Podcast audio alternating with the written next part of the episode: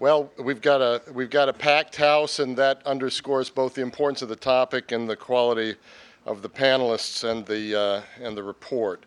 So, good afternoon and welcome. I'm Fred Kempe, President CEO of the Atlantic Council, and thank you for joining us for this uh, conversation on America's approach to Middle East security, uh, with a particular emphasis on the intersection of the nuclear agreement with Iran and the region's general security situation.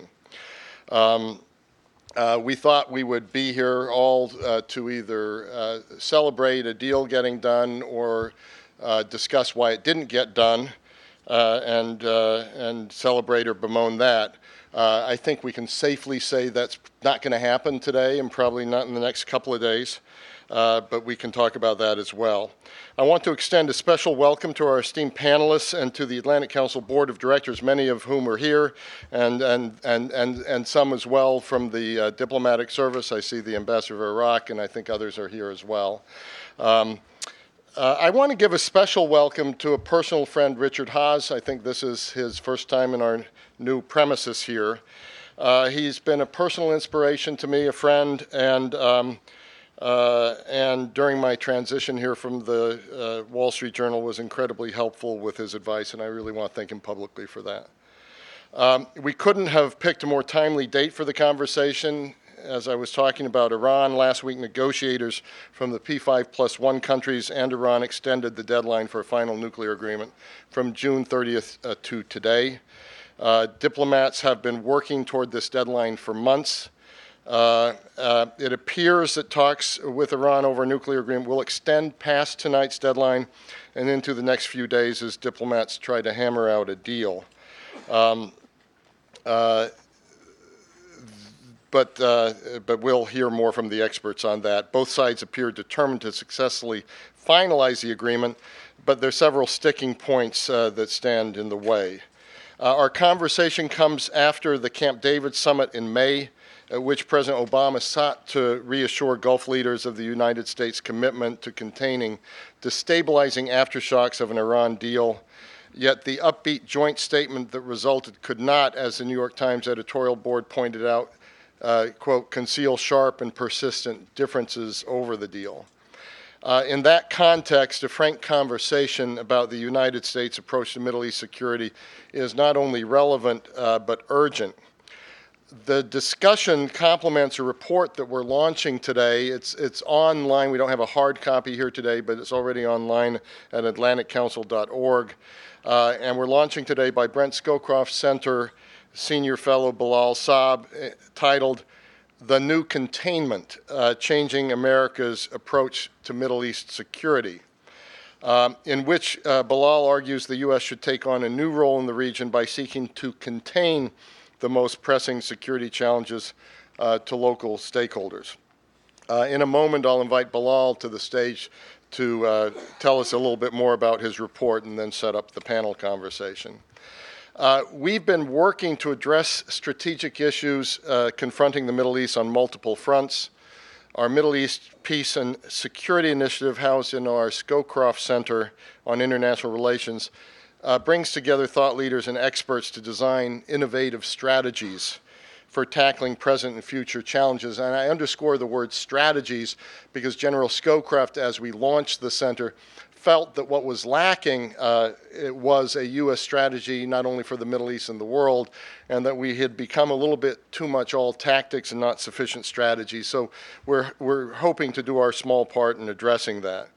Uh, most recently, the Scowcroft Center on this set of topics hosted the UAE Ambassador Yousef Al Otaiba, uh, former uh, Assistant Secretary for Defense and International Security Derek Chollet, Associate Editor and Senior National Security Correspondent for the Washington Post Karen DeYoung, and Stimson Center President uh, Ellen Laipson and, uh, and Brookings Martin Indyk for a really rich uh, discussion on re- U.S. reassurance and President Obama's summit with Gulf leaders, and this will build off of that. We also recently launched our Middle East Strategy Task Force within our Rafik Hariri Center for the Middle East uh, in cooperation with the Scowcroft Center, and that's led now by uh, bipartisan co chairs Secretary Madeleine Albright uh, and Steve Hadley. Uh, to examine the underlying issues that drive extremist violence and threaten regional and global interests. And then, as, as with all things uh, we tackle here at the Atlantic Council, we try to bring together a transatlantic community of U.S. and Europeans uh, uh, around this set of issues. Uh, before I hand over uh, to Bilal to get us started, uh, let me briefly introduce our panelists. I've already um, in, introduced Richard Haass, President of the Council on Foreign Relations, longtime writer and commentator on uh, Middle Eastern affairs, one of the top strategic thinkers in America today, who's been warning about the danger of a 30 years war in the Middle East. Uh, Barry Posen, uh, professor of political science and director of the Security Studies program at MIT, who's written extensively on the issues of U.S. grand strategy, international security, and America's engagement in the Middle East. Uh, and of course, the moderator for today's discussion is Barbara Starr. I think she's well known to all of you in the audience, Pentagon correspondent at CNN, uh, and one of the most respected uh, journalists uh, here. Uh, and on this set of issues. Barbara has traveled to Iraq, Afghanistan on multiple occasions and reported regionally from the, the Persian Gulf and Beirut. Uh, she brings more than three decades of experience in print and broadcast media, uh, covering topics ranging from energy to security. So, Barbara, thanks very much for joining us today. Um, so, the event is on the record. Uh, encourage everyone to follow the conversation on Twitter by tweeting uh, at AC Scowcroft uh, with hashtag AC Mideast. So, with that, let me pass to you, Bilal.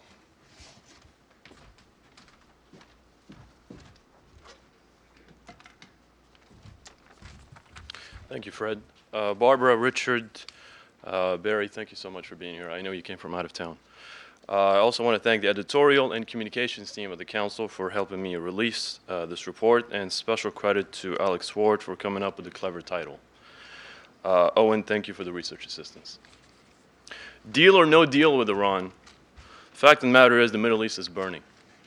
The United States and its allies have engaged in tireless diplomacy with Iran over the past few years to produce a tentative agreement that would limit Iran's nuclear program for the next 15 years or so.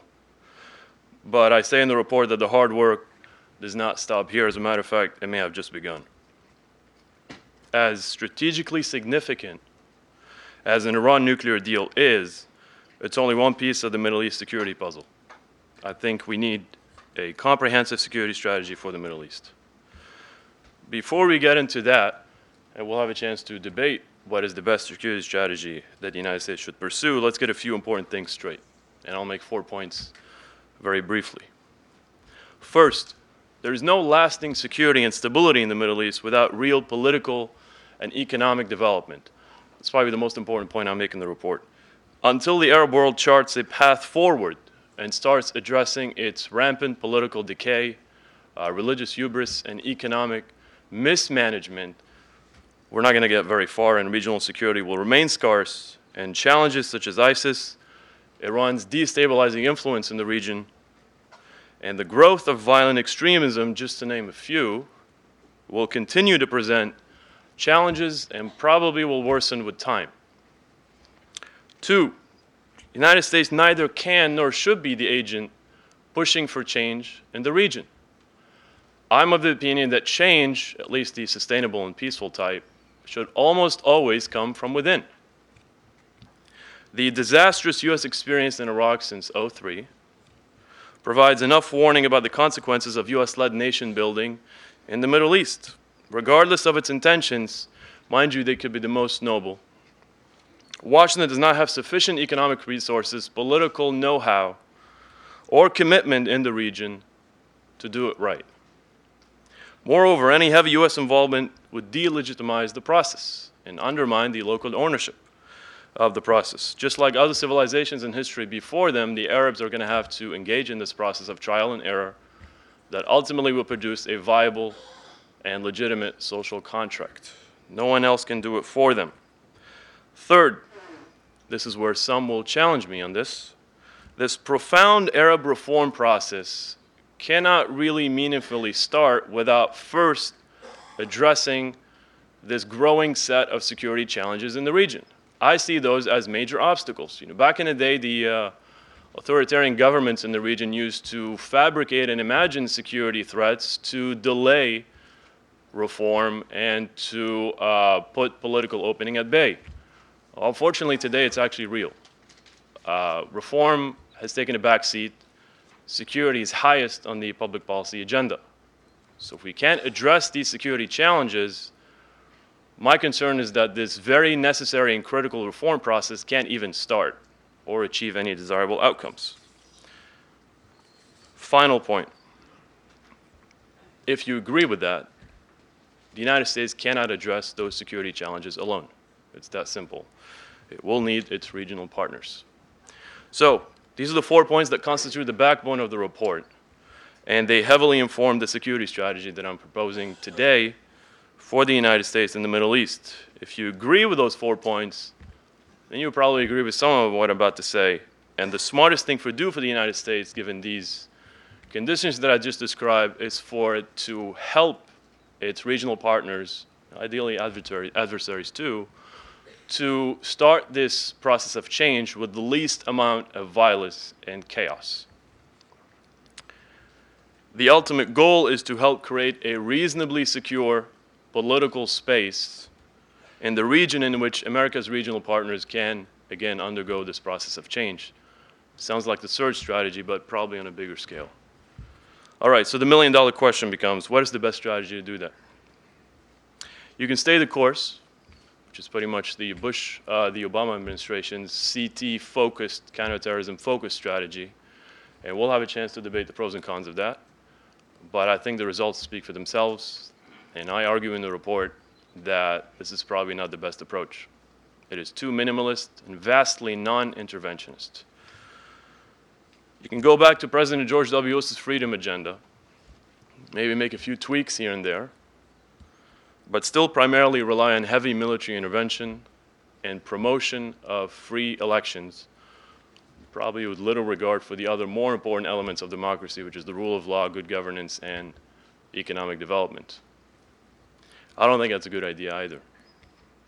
And I say why in the report. But by all means, those are two security options that should be very honestly and carefully evaluated, and they should be compared to what I'm about to propose today.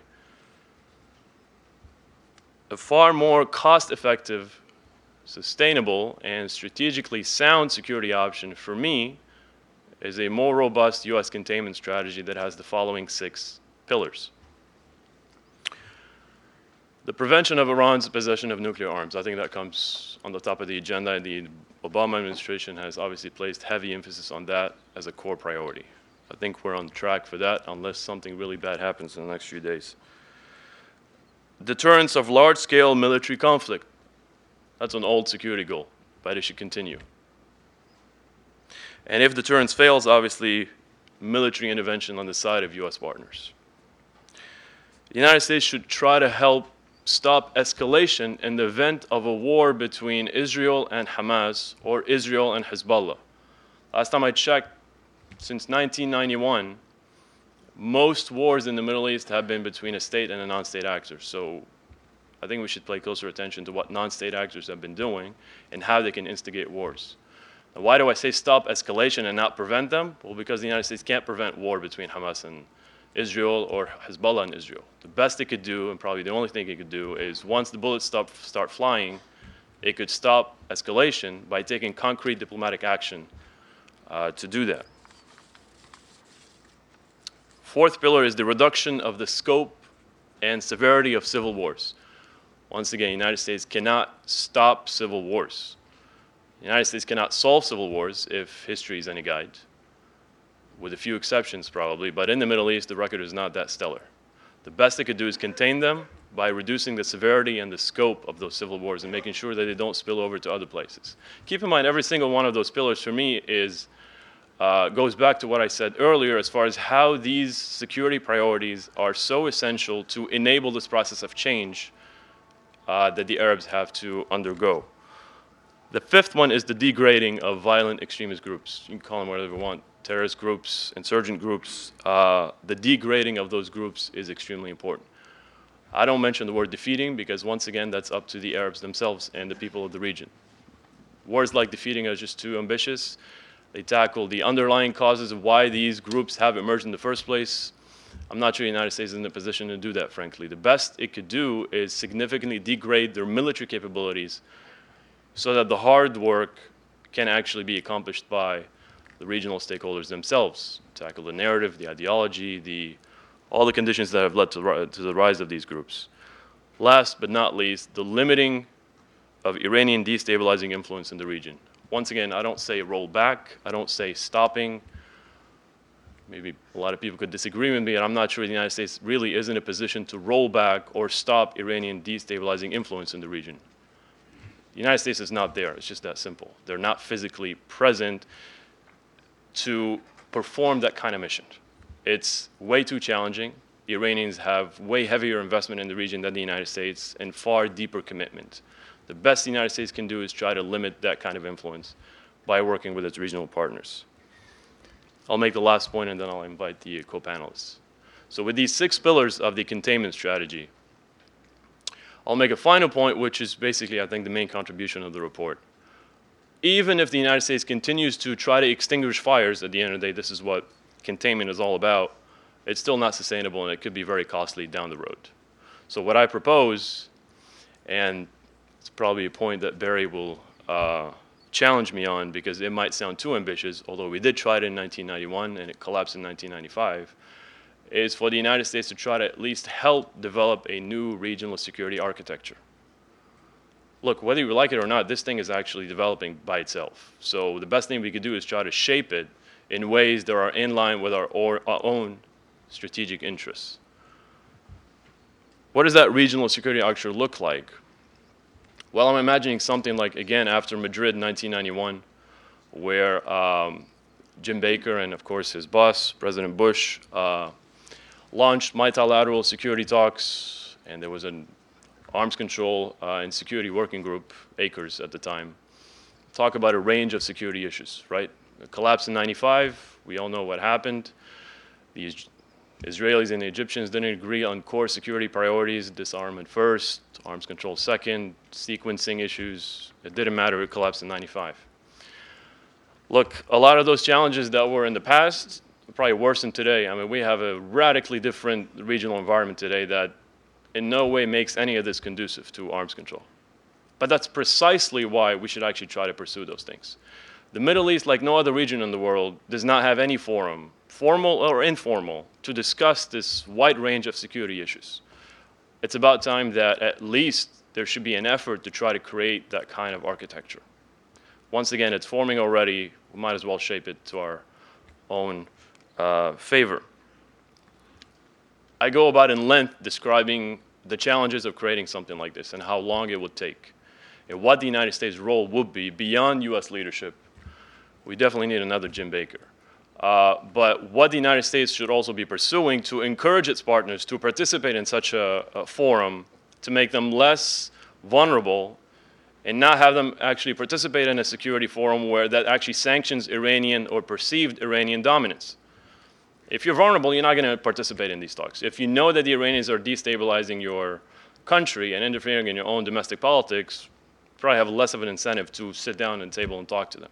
But if you feel more emboldened, and you feel more confident about your security partnership with the United States, and um, ideally, and I've argued in another report with Barry Pavel, if you ideally sign defense treaties with them, I, I don't say that lightly. I again describe it in length what the challenges and the benefits of those would be. If you do all those things, then the incentive to participate in such talks would be much higher for these partners.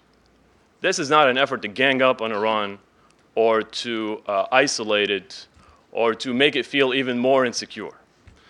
This is a real, genuine opportunity to actually create something that is owned and uh, by the regional stakeholders, and that down the road, no matter how long it will take, that they would take care of their own security interests. Mind you, this is in no way an isolationist strategy. The United States will still be heavily committed, but in a very different way than what has been thus far. Uh, with that, let me invite my co-panelists, and I'm sure we'll have a, a lot of time discussing these uh, three strategies. Thank you very much.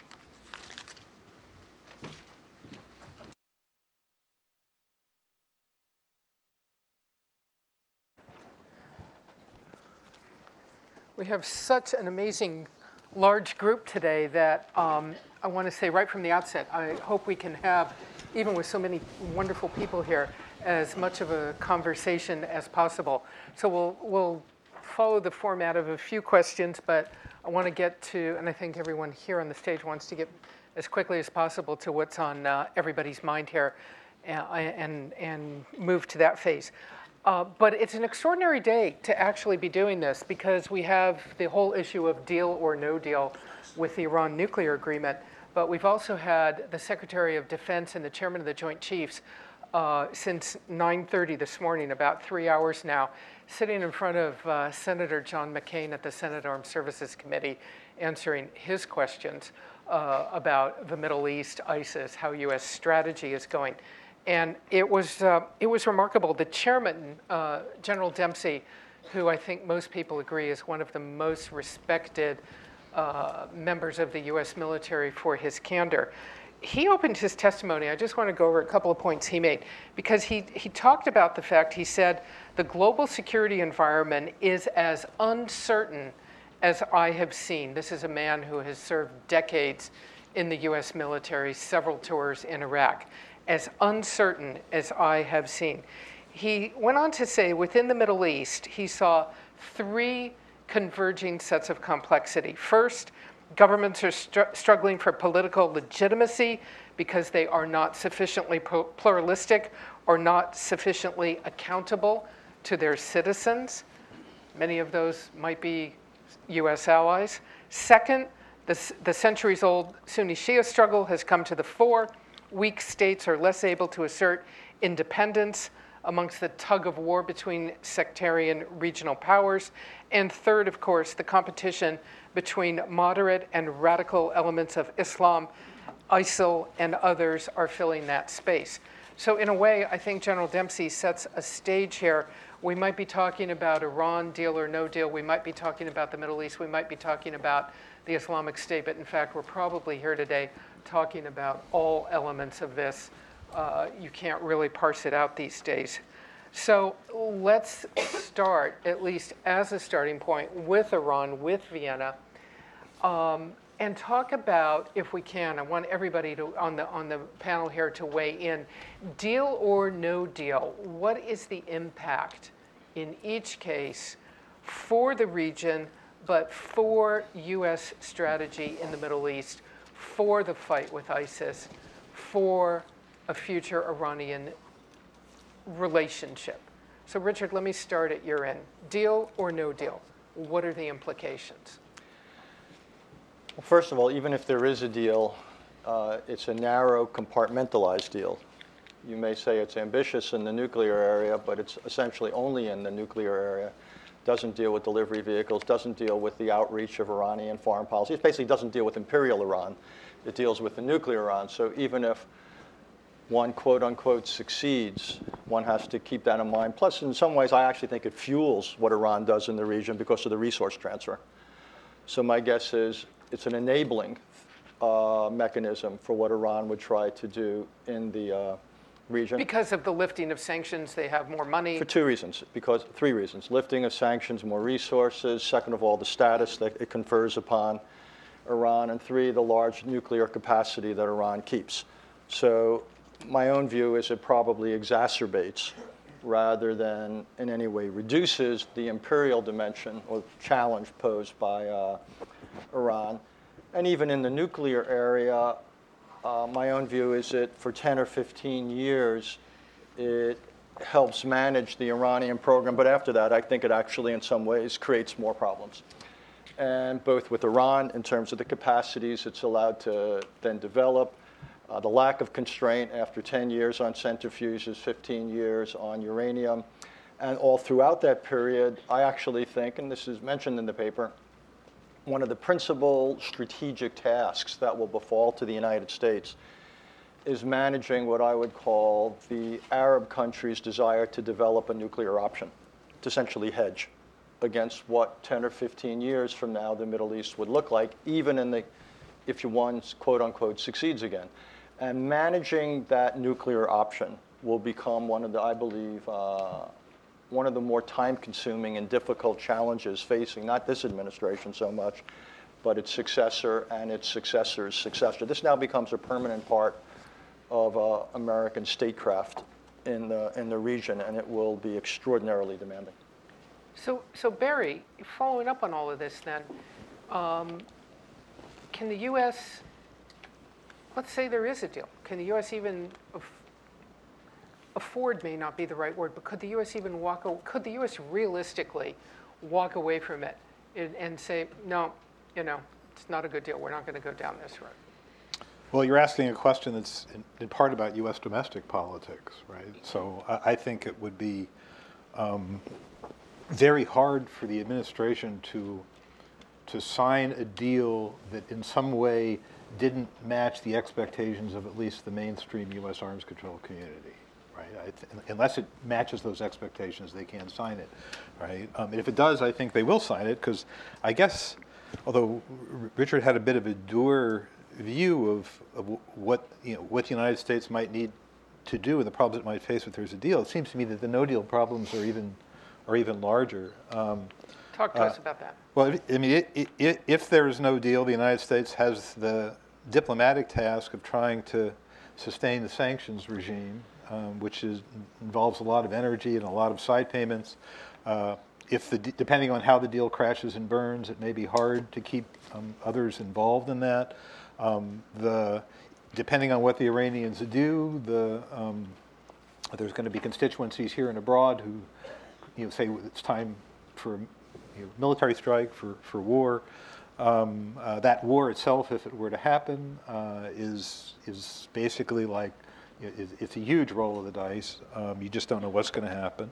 Um, uh, even if you can maintain things more or less the way they are so the Iranians don't move forward for a nuclear weapon, it seems to me that the, uh, whatever concerns the out, you know, America's partners in the region might have about uh, under under a deal, Iran's capabilities way down the road. Um, if there's no deal, then Iran's capabilities even sooner begin to matter, right? So that the pressures for our our partners to start re- looking around for some other nuclear ace in the hole of their own, it seems to me to be even higher if there's no deal. So, no deal does not look like a particularly good um, good situation um, uh, from our point of view, and uh, I don't think it even really looks like a good situation from their point of view, with one exception, and that is that. Um, uh, all of our partners in the region, interestingly, I think this is where the Israelis and many of the Arab states agree, seem to just feel more comfortable if the United States has sustained bad relations with Iran. That makes them feel good. And I think there's a, there is a great fear that um, if, if there's a deal, Iran US relations will get better. Now, no one can predict how much better they would get, and for all the reasons that have been discussed. They, they can't go swimmingly because the Iranians have their own interests in the region, and we have ours, and they're going to continue to clash. You know, one of the things, Bilal, that I think I'm hearing here is deal or no deal, um, you might have more, you could have a scenario of some increased instability in the Middle East as regional nations, some U.S. partners try and go their own way on a nuclear program because they will be, they will feel uncertain what's coming 15 years down the road if there is a deal, and they will feel uncertain what might be coming sooner if there is no deal. So, how do you get out of that? Well, it's not just the nuclear programs. I mean, uh, Richard mentioned, and I mentioned in the report as well, it's just they're going to hedge their bets, and there's going to be Either greater- way. I think so. I mean, the, the, the bottom line of it all is not just what Iran is doing, it's just the fact that they are so concerned about the current state and the future of the relationship with the United States. Had that been intact, had there been no concerns about that, I think that the partners would be far less uh, concerned about what Iran is doing. It's just that there's so much uncertainty in that relationship and even mistrust, and there's no secret about that, that uh, the uh, Iran challenge as a whole is amplified. Um, you know, the Saudis don't miss an opportunity to warn the entire world that they will also start their own nuclear programs. I think that scientists and policy analysts have disagreements about the feasibility of such an option, uh, but, but they have been saying it for a very long time now. And so I'm very much concerned about nuclear proliferation, obviously, uh, but also about this, this developing set of security dilemmas in the region because they will be hedging their bets. So greater insecurity is certainly an option. And as Richard said, What the deal does, if we do finalize one, is that would drastically reduce the risk of proliferation. Other than that, it really doesn't address the other issues. Look, the United States has to ask what's in its interests, right? I mean, often these conversations about the Middle East, you lie the difference, the potential difference between America's national interests and the interests of those in the region. It seems to me that the American national interest in having a deal is pretty high, right? And it may be that those in the region have cross-cutting interests, but the Uni- Americans have to consider their own, right? Now, the fact is that, as I said, I think the regional actors are happier if the United States is simply in a sustained, across-the-board competition with Iran. It just happens to not be in our interest, right? So the Americans have to choose. Can I just, can I just say two points on that? Yeah. One is obviously the desirability of a deal depends upon some of the details, which we don't yet uh, know. That's true. But second of all, no one in this room or beyond should think that a deal in any way resolves the problem. This is not a problem to be resolved. This is a condition to be managed with or without a diplomatic outcome this week, next month, next year. You're going to have elements of an Iranian nuclear program that are going to remain intact. You're going to have longer term options for the Iranian nuclear program after 10 or 15 years if the deal is consummated. You're going to have nuclear activities uh, in the region, in some cases carried out by governments whose stability, shall we say, is uncertain. So you're saying whether you have it or not, if I'm right, and the Middle East is facing if, uh, something like a 30 years war, uh, a period of prolonged multi-decade stability, with or without an Iranian nuclear agreement, that, that larger overlay is going to remain the case. So this does not solve the Iranian nuclear problem. It does not solve the re- questions of regional stability. It's a fair question to ask which way are you worse off, or which way are you better off if you want to be an optimist. And, and we, can di- we can discuss that, though again, I think it depends upon certain aspects of the agreement, how well we manage the reactions of locals, and what actual impact it has on Iranian foreign policy. So the unknowns are, uh, are, are, are considerable here. But the one thing I think it's safe to assume is with or without a deal, we continue to have a nuclear challenge and an Iranian challenge. Bilal? Just a very quick disagreement with Barry. I think it's uh, not in the interest of those partners and pretty much anybody in the region to be continuously engaged in perpetual conflict with the Iranians and competition. I don't think that's a fair assessment. Uh, a lot of those countries rely on investments that require peace and stability. Uh, there's nothing unusual about what these countries desire, just like any other country. Uh, the devil's in the details for sure as far as the Iran nuclear deal, but also I think the onus is also on the partners to define what a good deal is, short of completely removing the capabilities of Iran to enrich uranium. Uh, that's not realistic anymore. That whether we like it or not, they'll still have that capability. So it's up to them to define what is a good deal. For now, it's a little bit unclear, frankly. Well, I, I'm sorry, go ahead, please. I actually think it's, we're beyond that point, because this is, I think, you know, I'll just speak for myself. This is not the deal, if the sort of deal that has been talked about actually is consummated, that I would have advocated being negotiated, but it is the only deal that might exist. Uh, So you have to, so it's a different debate already. I would, you know, I would not have advocated getting to this point, we're at this point, and then I think Barry made the correct judgment, which is if it does unravel, a lot depends upon who is perceived to be the cause of the unraveling. You're in a very different situation with sanctions maintenance if the unraveling is seen to be a made in America problem, as opposed to the Iranians keep moving the goalposts and say, well, we want to have arms sales now. If that's the situation, then it actually isn't that hard to maintain most of the sanctions. If the Iranians are perceived widely, particularly by the Europeans, to be at fault. If, however, we're the ones who are perceived to be responsible, then I think it, it does exacerbate the sanctions um, maintenance, uh, maintenance challenge. Not to take it too global, but I keep wondering if you can, and I, I understand we're having a, the U.S. is having a, and the Allies are having a fairly narrow set of discussions with the Iranians on this nuclear issue. But Iran's broader agenda, its involvement with backing the Houthis, backing certain Shia elements in Iran, uh, working in Afghanistan, Hamas, Hezbollah, all of their regional desires. Just wondering if that doesn't need to have a little more attention as this deal goes forward because of what you were saying, Richard.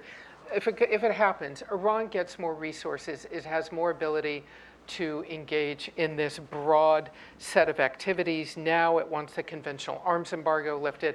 It puts it right back into the both open and uh, continuing illicit arms trade.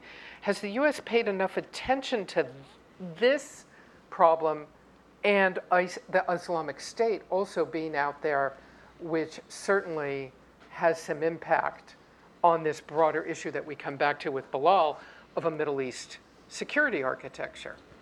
Well, there's a growing chorus in the U.S. government basically uh, discussing all these issues and specifically Iran's influence in the region. Uh, former director of the CIA, the current director of the CIA, the current Secretary of Defense, a bunch of congressmen, every single one of them describing this influence of Iran that is making all those security challenges far worse. Now, the bad news is that this administration has not really committed to actually addressing this challenge. It's not that it's not a U.S. concern, it is, but for reasons that I just don't understand, uh, I, um, I have yet to see real commitment to actually addressing Iran's influence. Uh, this might have been a topic of conversation in Vienna, but I, but I suspect that it wasn't. Likely not. Richard? My, my Oh, guess, is, Barry? let Barry go. My, my- my guess is, you know, I'm going to I'm going to sort of do what I do here, which is I, I don't think the Iranian regional challenge amounts to much.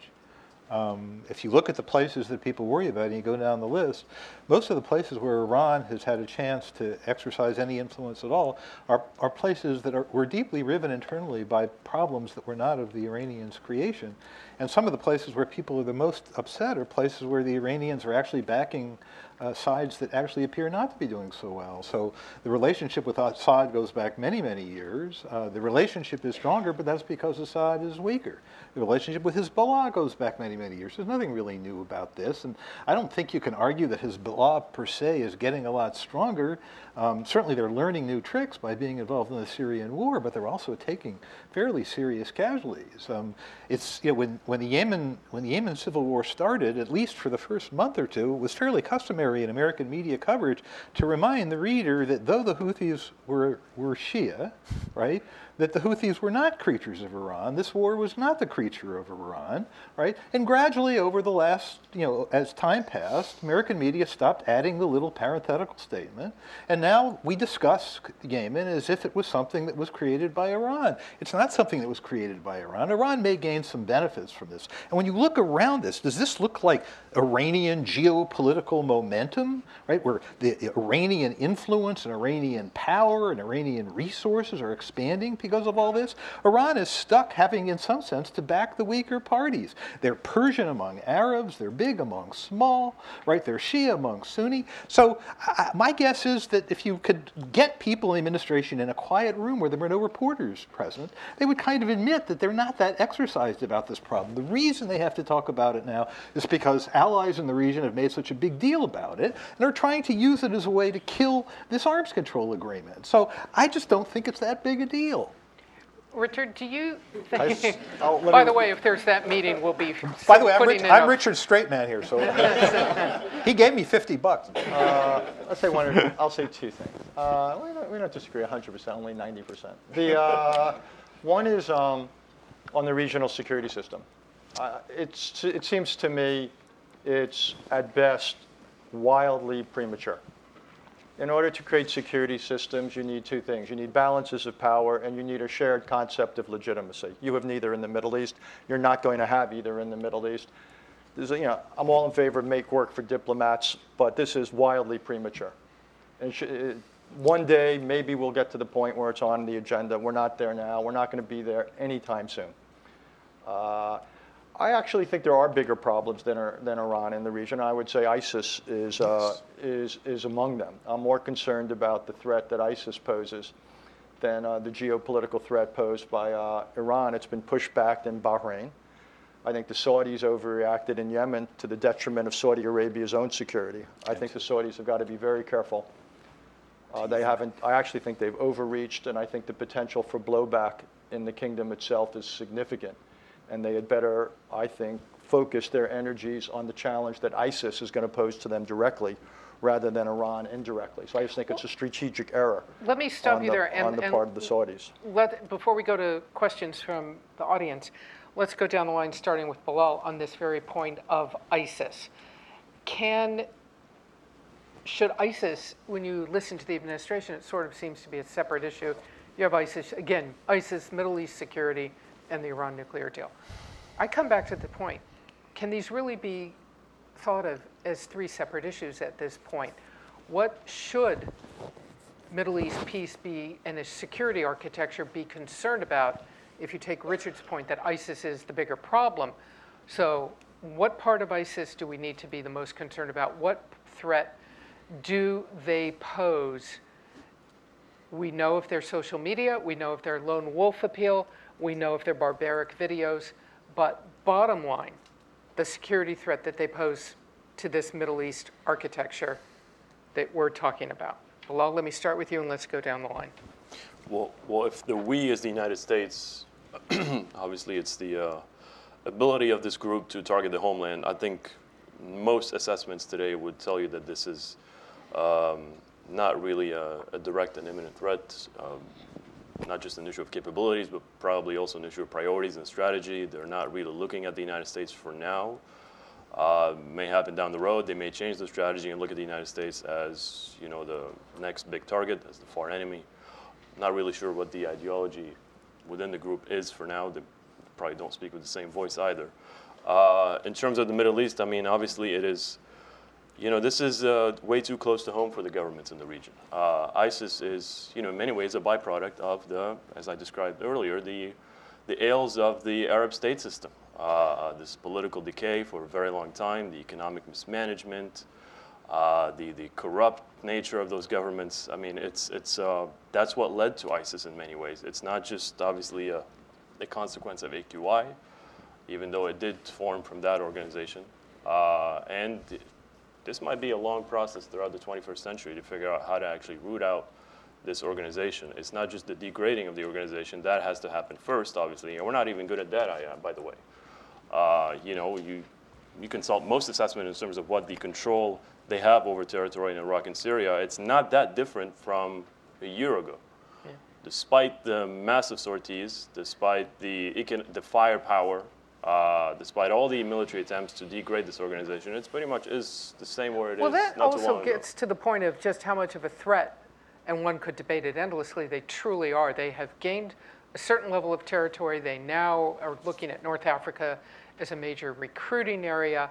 But Barry, what is your sense of exactly the threat that they do pose, and what do we need to worry about the most in terms of these broader issues and their involvement in the, in the region?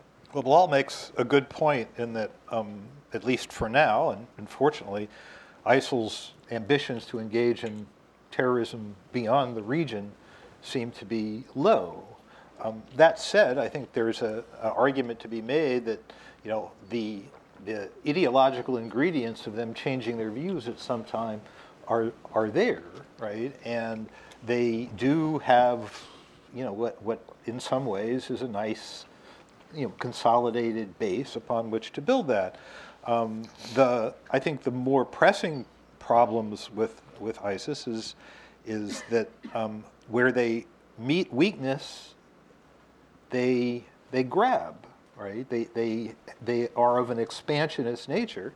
Um, and also, they seem to have you know, put together a, a, kind of an ideological stew that's attractive to some groups in the Arab world. So they, they, they find, you know, they find uh, co-conspirators or fellow travelers or whatever in other countries who suddenly raise the ISIL flag. But it's more than just ideological affinity. Money and weapons and skills seem to rattle around. So they seem to have some subversive capability. So some capability to simply grab the old-fashioned way, some capability to subvert, and in the future, based on this base, maybe even some capability or interest in going beyond the region. Now, for all these reasons, um, it's a group that bears watching. But all of the problems in that part of the world that the Americas have confronted in the past and that the region confronts create obstacles to dealing with this group in a way that says, let's extirpate it, let's eliminate it, let's develop it out of existence, let's annihilate it. These are all fantasies. These are all things that are very, very costly to even attempt, much less, much less to achieve. So what can you do? Well, I mean, you know, you can spy on it, uh, and that's one thing we have to, you know, we have to continue to do. Um, you can try and contain it as best you can, where they meet coherent groups that are willing to fight, those groups should always find a friend in the United States. It could be money, it could be rifles, it could be the odd airstrike, whatever it is, little bits of resources to help shore those up. But there are other places where it's just very hard for us to do anything. And this is where the, the tension in Saudi Arabia's behavior becomes really, um, you know, I'd, I'd say worrisome, right? Because of all the projects that the Saudis are working on today, the anti-ISIL project seems to get the least Saudi attention, at least from me looking at it from afar. And I would have thought that Saudi Arabia is a country that's in ISIL's subversion gun sights, right? So I would, I'm sort of surprised that, not surprised, but I guess a, a, a little befuddled by the immense energy going into Yemen, right? And what appears to be the minimal energy into going into the, into the struggle against ISIL. Richard, do you think that you've talked a lot about these, all these issues being things you can manage but not solve? I, guess that's part of the question with ISIS. For a number of years, are we simply going to be managing it? Yeah, i- that, if we're lucky. That's the goal. I mean, you're not, again, language matters. And when people, I think there's a consensus up here, when you use words like destroy or eradicate, all you're doing is setting yourself up to failure. Because you're not going to destroy or eradicate. What you want to do is change the momentum. ISIS is to some extent a momentum play. It's a big part of their appeal is that for once you have a Sunni based outfit that, that seems to be on the march. So what we've got to do first and foremost, I think, is change that narrative, uh, deal them some military setbacks, create a, a slightly different momentum. But they're going to they're going to be around. They've got qualities that are state-like, network-like, organization-like, movement-like. So they're, that, that, that suggests to me quite a lot of resilience. This this is an organization that has uh, stickiness or traction. Uh, I, the place that I worry, you know, I, I, so I sort of say, okay, well, you go after them, you try to get them on their heels a bit, you try to, if the Turks would play a more helpful role, that would help, obviously, when it comes to uh, recruiting. You want to help Jordan, among other places, deal with the refugee and other burdens so they're not as vulnerable. But I think Barry's point's exactly right. If you're a group that calls yourself the Islamic State or the Caliphate, the one thing you can't ultimately live with is another country that controls Mecca and Medina. It's a question of when and not if their priority becomes Saudi Arabia.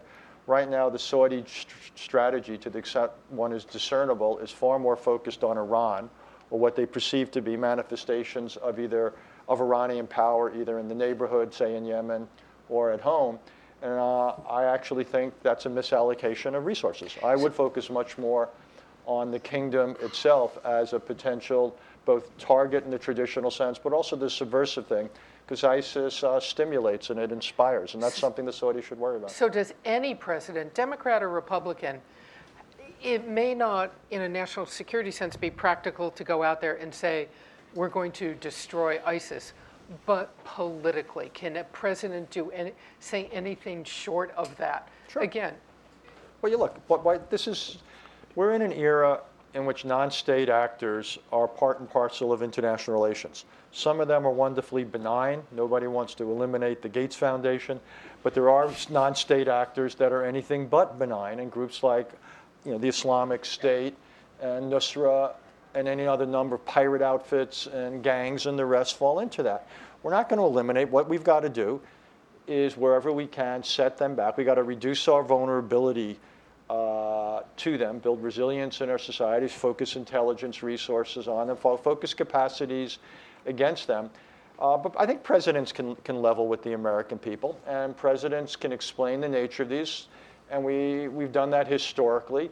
And this is simply part now of the security challenge we, we face. We have classic challenges in certain powerful states. And we have, if you will, latter day, anything but classic challenges to our security. And now we have issues that are things that don't even fit into either, say, global issues, whether it's what to do about cyber or what to do about climate. So you've got an array of security challenges, but sure, you can, you can explain those things. so perhaps as, and then we'll go to questions now, but perhaps as we go into a presidential election season, uh, the question for many of these candidates who might still choose to use words like victory or or defeat um, is to explain themselves about this because victory or, I mean, it, Bilal, are victory and defeat outmoded terms at this point? Pretty much given the nature of the threat we're facing. Uh, I, I, I would go in better. I mean, we've, this conversation we're having is sort of in a region. It's a big region, but we're having Right. a kind of a regional conversation. Um, But I, I, you know, Ri- Richard alluded to things that are going on in the world. I, I think, uh, um, given the way people tend to think about things, you know, in, inside the Beltway, you know, if you look out to the world, you'd have to say that there's more fires than there are fire engines. And that's probably going to remain the case. And this has to do with, um, you know, two big processes that have been happening in the world for certainly since the Cold War ended and maybe longer. And one is the economic and by, by, by, by inclusion, military development of other powers. Uh, we, we, we lived in a bipolar world during the Cold War. We had a brief unipolar moment. Something else is happening. Hard to put a ter- term on it, but I think of it as emerging multipolarity, uh, multiple players in the world which, with power that can get in your way. You either need their help or they can get in your way. And the, the second thing that's happening is, and, and you see it in the kind of the, you know, the cleverness of our so-called asymmetrical adversaries like ISIL or, or like Al Qaeda. Um, there's just a diffusion of technical skill in the world, and people can just, you know, they can they can throw grit in your gears. I mean, uh, I, I don't swear by the analysis, but you know, the Congressional Research Service periodically assesses the costs of past U.S. wars and tries to normalize them all to current dollars. And the United States spent as much to bring the Iraq War to a stalemate as we did to bring the Vietnam War to a stalemate. Now, how the hell is that possible? Right? How is that possible? I mean, the adversary in the Vietnam War had open charge accounts in the arsenals of the Soviet Union, the arsenals of China. They had big air defense system. They shot down thousands of American airplanes, thousands of American helicopters. The war in Iraq was very different. The adversary had no great power backer, really no middle power backer. Um, we lost very few aircraft, and yet we spent all this money in real bucks. So the question is, how is that possible? And it has to do, in part, with the with what I think to be the, the fact that the, the adversaries are getting more clever. And second of all, I think if we look inside ourselves, um, I think you'll find that politicians believe that the interest of the American people in these projects is not that high. And therefore, vast sums of money are spent to avoid American casualties, which is a good thing. I have many friends in the American military. I'm glad they've avoided these casualties.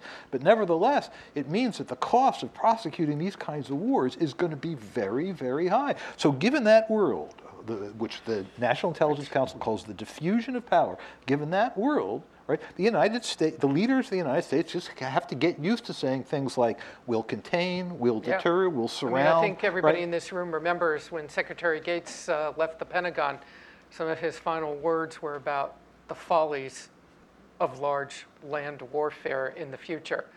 Um, I, I don't want to uh, go too long, so I want to start hearing some questions. Barbara, And can I make a final point on Saudi? I was mind, just going to say, and if you're confused enough, be sure to read Bilal's paper because it provides a really interesting roadmap and signposts to framing some of your own thinking about all of these. So go online and read it, Bilal. Just, just a couple of points. One on Saudi, because I was a little bit uncomfortable with the uh, notion that the Saudis are taking the ISIS threat very casually and they're mostly focused on Iran.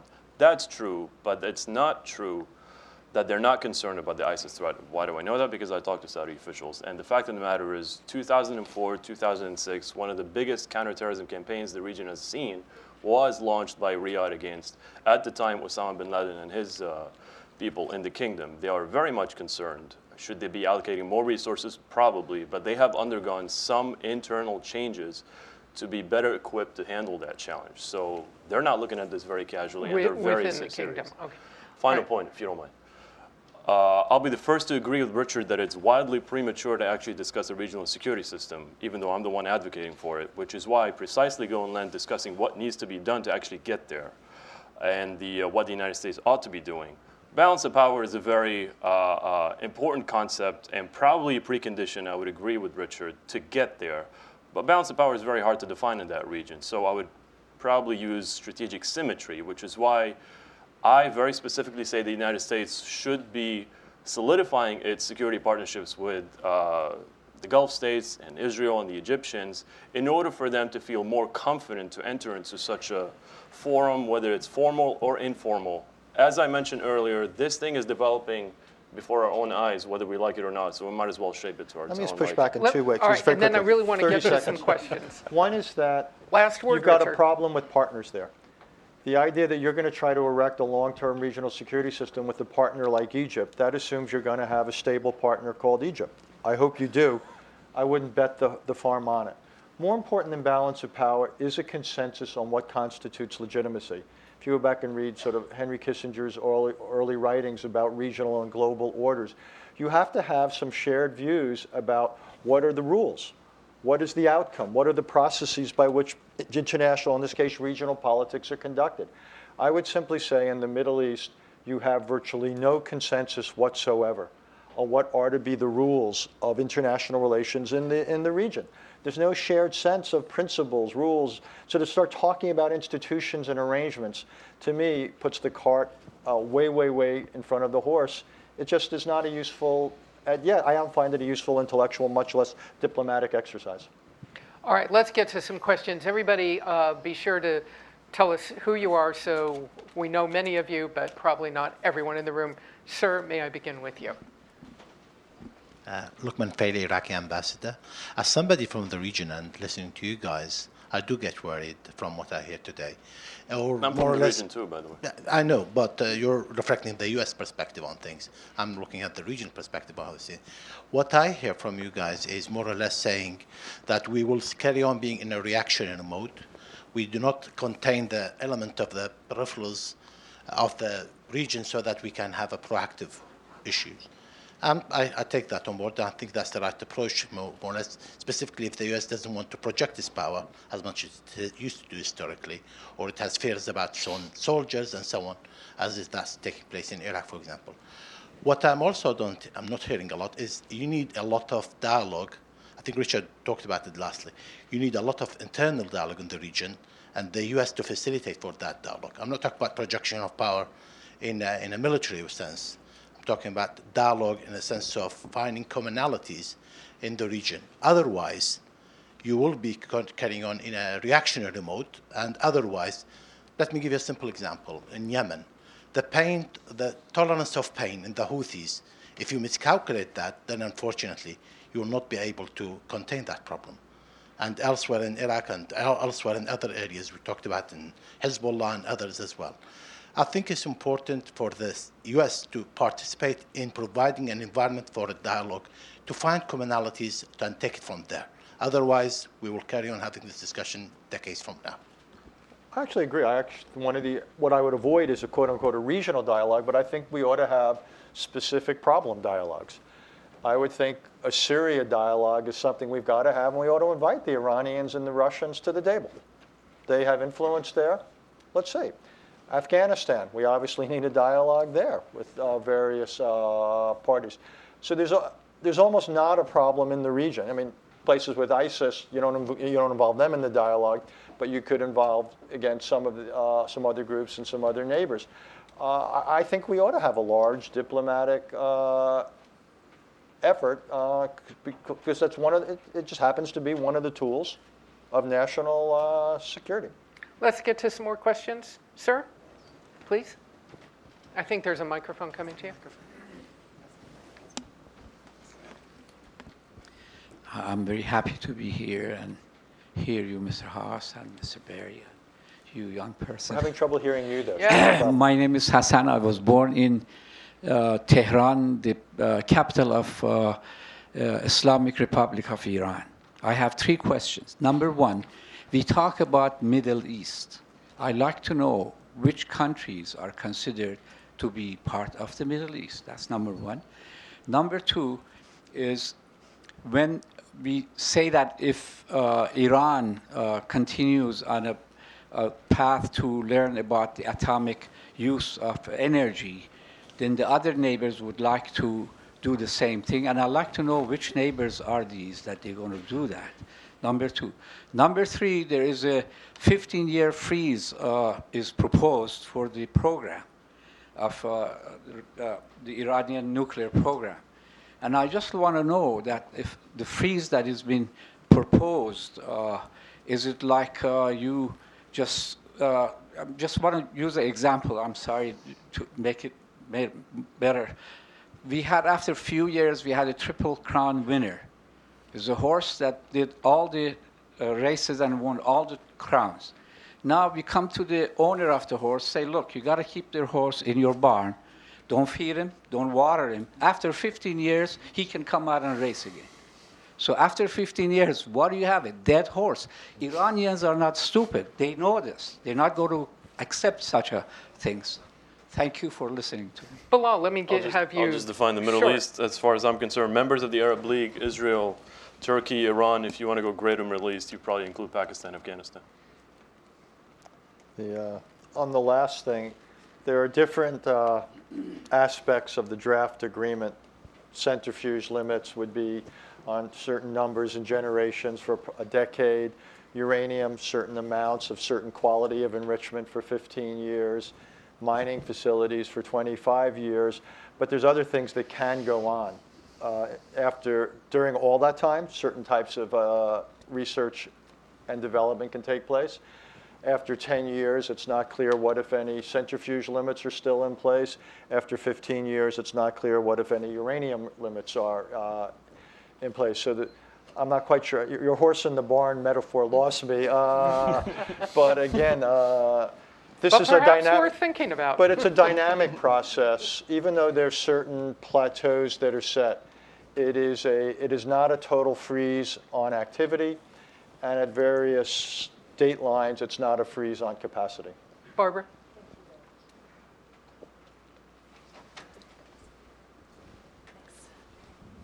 Uh, Barbara Slavin from the Atlantic Council. Um, I wanted to ask you, our, our esteemed panelists, to address the issue of the fact that um, the most reliable boots on the ground now in terms of the fight against uh, the Islamic State are Arab Shia, uh, Iran in some cases, and Kurds. Uh, how do you put that together, Bilal, with your, your strategy of shoring up relations with countries like Saudi Arabia, even having defense treaties with them, when we can't even get a NATO ally, Turkey, to really uh, operate strongly against these uh, Sunni extremist groups? Thanks. Well, let's You want to go first? go ahead. No, go ahead, Barry. I, I would, I, I would go back to what this gentleman said. We, we seem to be in a reactive mode. Um, I, I I actually think that, that that's about all you can do, right? In other words, it, it, it, it's hard to go through a whole exegesis of U.S. interests and, and what they are in the re, in, in the region, but to the extent that um, dealing with ISIL is a U.S. interest, I think the way that we have to deal with it is. Um, is, is small r realism. And I think we need to find our allies where we find them, find opponents to ISIS when we find them. And there are countries that maybe are adversaries on one issue, that on the ISIL problem end up being tacit allies. And sometimes we'll have to stand up publicly and claim that this is not the case. But I think uh, a, Martian political scientist would say this is what the ISIL coalition, anti-ISIL coalition looks like, and I, I would throw Assad into that coalition, even though the you know the Syrian regime is only intermittently fighting this group versus that group. Um, there are longer-term problems that we have to face. You know, if you weaken ISIL, maybe you strengthen Al Qaeda. You weaken Al Qaeda, you strengthen ISIL. Again, this is this calls for you know maneuver, right? So you have to free yourself of any romantic commitments to any particular actors in the region and go back and zero base America's interests, um, calibrate what the ISIL problem is, and then figure out where you can cobble together the bits and pieces of a reactionary force to kind of contain and degrade. I, I don't think you could do much better than that. Yeah, I would give a slightly different uh, answer. I think we've got a real problem now, which is in Iraq. Ambassador and I are old colleagues, so uh, don't don't hate me for what I'm going to say, sir. Uh, but I do think the emphasis on the sh- the Shia militia. I I can't do better than quote Steve Coll here, but using the Shia militia to take on ISIS is like using gasoline to put out a fire. I think uh, the means work against the ends. So I think we've got a real problem there. And I think one of the strategic choices the United States is going to have to make is whether we continue to essentially work our Iraq policy through the government of Baghdad, and or whether we have a more direct and independent line towards both the Kurds and the, the Sunni Arabs in the West. And similarly, whether we continue to show a certain deference to Turkey when it comes to our our Kurdish policy. So that, that's, you know, for years the United States essentially deferred to the nation states that existed, and the Kurds uh, were not the principal partner of the United States. I think one of the questions is whether we now, whether that's the policy we should uh, continue. Second of all, I do think we've got to find a ground partner in Syria. The Sunni Arab states have been wildly disappointing, wildly disappointing. To throw in a couple of aircraft is the one thing we don't need. What we need are ground soldiers. Not one of the Sunni states has been willing to, to do that. It's been a profound dis- disappointment. But I don't think the answer is getting close to Mr. Assad. Again, I think that fuels, that fuels the fire. So that's where I come back to diplomacy. I really do think coming up with some sort of a mechanism to move to a post Bashar al Assad political dispensation in Syria has got to be our priority. I want to go to this gentleman, and then we have about 10 to 15 minutes left. So after you, sir, I want to go way in the back of the room and make sure we move beyond the first few rows. But we'll, we'll move it along here so we get as many people. I'm in. Randall Doyle, uh, Georgetown University. A couple of if- issues that have not been addressed so far geography and self governance. And I'd like to ask all three gentlemen.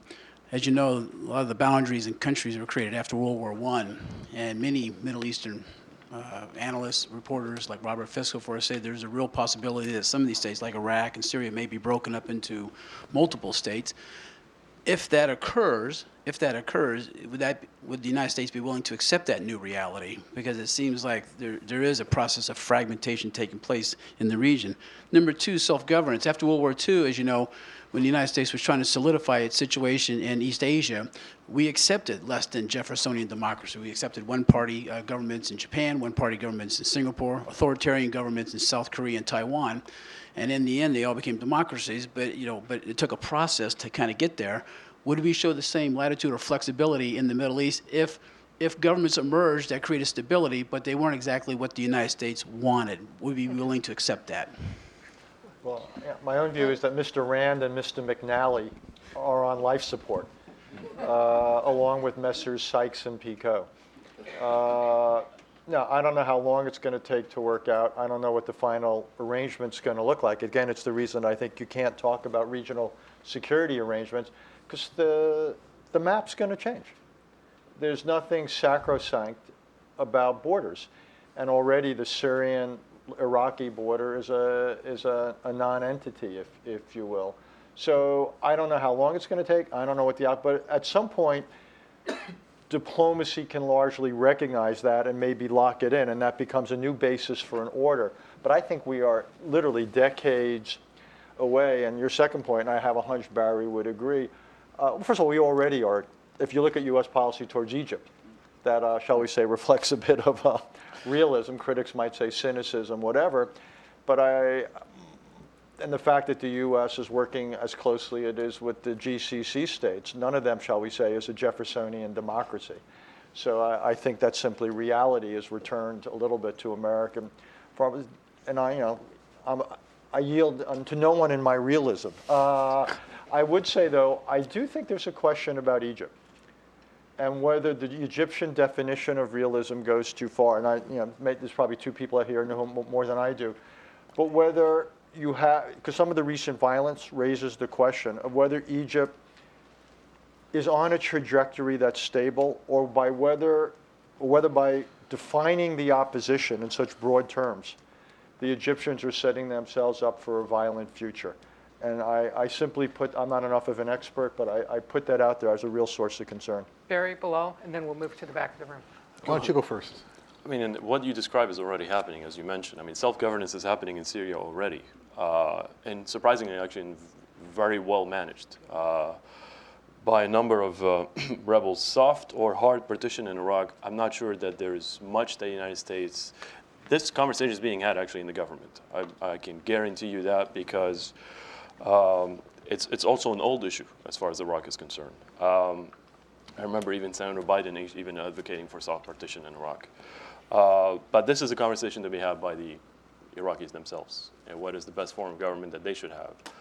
A good friend of mine, your former student, Barry Ken Pollack, has a terrific treatment of this issue as far as what would work best uh, uh, for the United States in Iraq, whether it's soft or hard partition. But ultimately, it's a decision for the Iraqis themselves.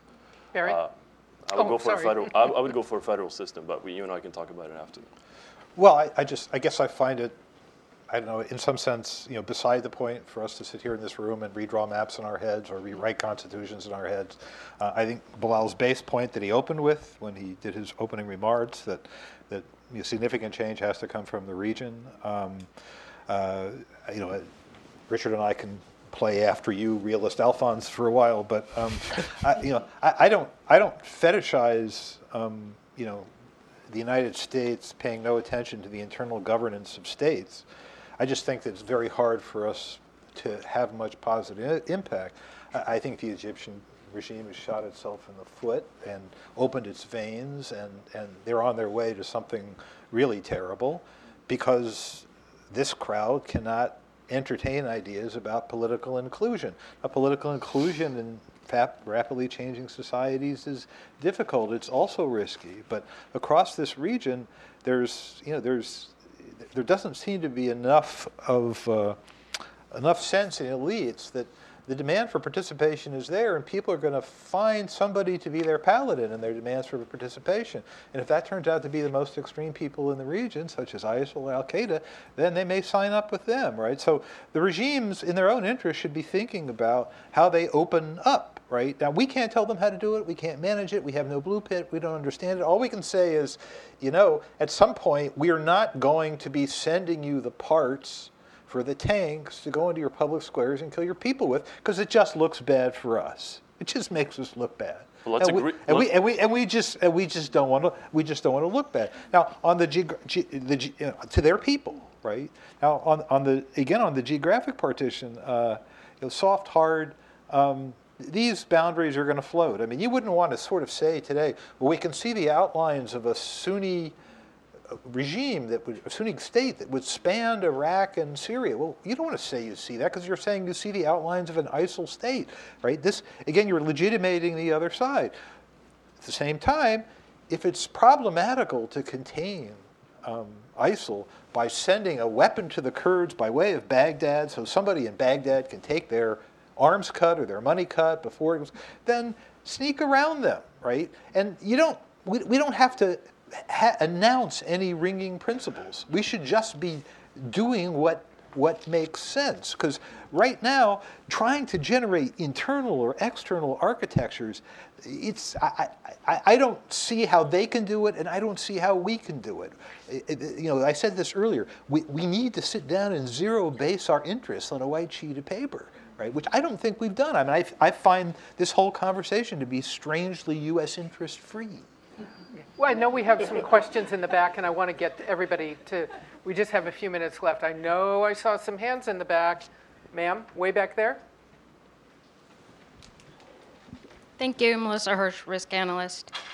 So Saudi Arabia just basically agreed to inject $10 billion in FDI into Russia. Russia has also agreed to inject FDI as well as build nuclear power plants in Egypt. Um, and I, I'm pro nuclear power, so I, I just have a question for the panel here. Also, uh, Russia has proposed to build nuclear power plants in Turkey, Egypt, Jordan, what have you. What, what, if any, possibility is there for Russia and the U.S. to work together? And speaking, I guess, to what Richard was saying, a little bit more on the diplomacy front, to actually addressing some of the containment issues uh, that you're talking about, not just having it be rhetoric, but actually engaging in business practices, ensuring that these are state-run operations and not overrun by non-governmental influences. Well, if you're right, I sure hope we're talking to the Russians by the, about the terms under which nuclear facilities would be constructed and operated. Uh, now, look, we had the conversation years ago about Bushehr and things like that, so it's not inconceivable that we could reach some arrangements. The Russians have a self-interest in making sure that, among other things, nuclear materials don't get into hands of Chechens who are doing, you know, what, you know, this version of terrorist tourism in places like Syria. So they've got, they've got to be mindful, shall we say, of the dangers in sprinkling around these plants or around the region. But yeah, we should be, what we've got to do is learn how to, even though we disagree profoundly with the Russians about Ukraine, we can't put the entire relationship in the penalty box. And we've got to be able to talk with and to the Russians about Afghanistan, about Syria, and about these other uh, issues where, like it or not, they have a, a, a role to play, and it's in our interest to try to influence them in certain directions. Bilal? Yeah, I don't disagree with any of that, but I mean, the, we should have seen the fruits thus far of that conversation, the U.S.-Russian dialogue, whether it's Syria or anywhere else, but it hasn't really produced any desirable outcomes. I think the relationship between the two leaderships is so toxic because of Ukraine that it's really difficult, although I agree with Richard, it's not impossible, and it's stupid just to limit it to the Ukrainian issue, but it's going to be very difficult to discuss other matters uh, given the Ukraine situation. Do we have a couple of last questions? Can I respond to Barry's question? I'm sorry? The idea that this is interest-free. I actually think there's some real U.S. interest in this conversation. One is the stability of Saudi Arabia. Uh, if Saudi, you know, it's the, the impact, the relationship of Saudi oil to global, the global economy is profound.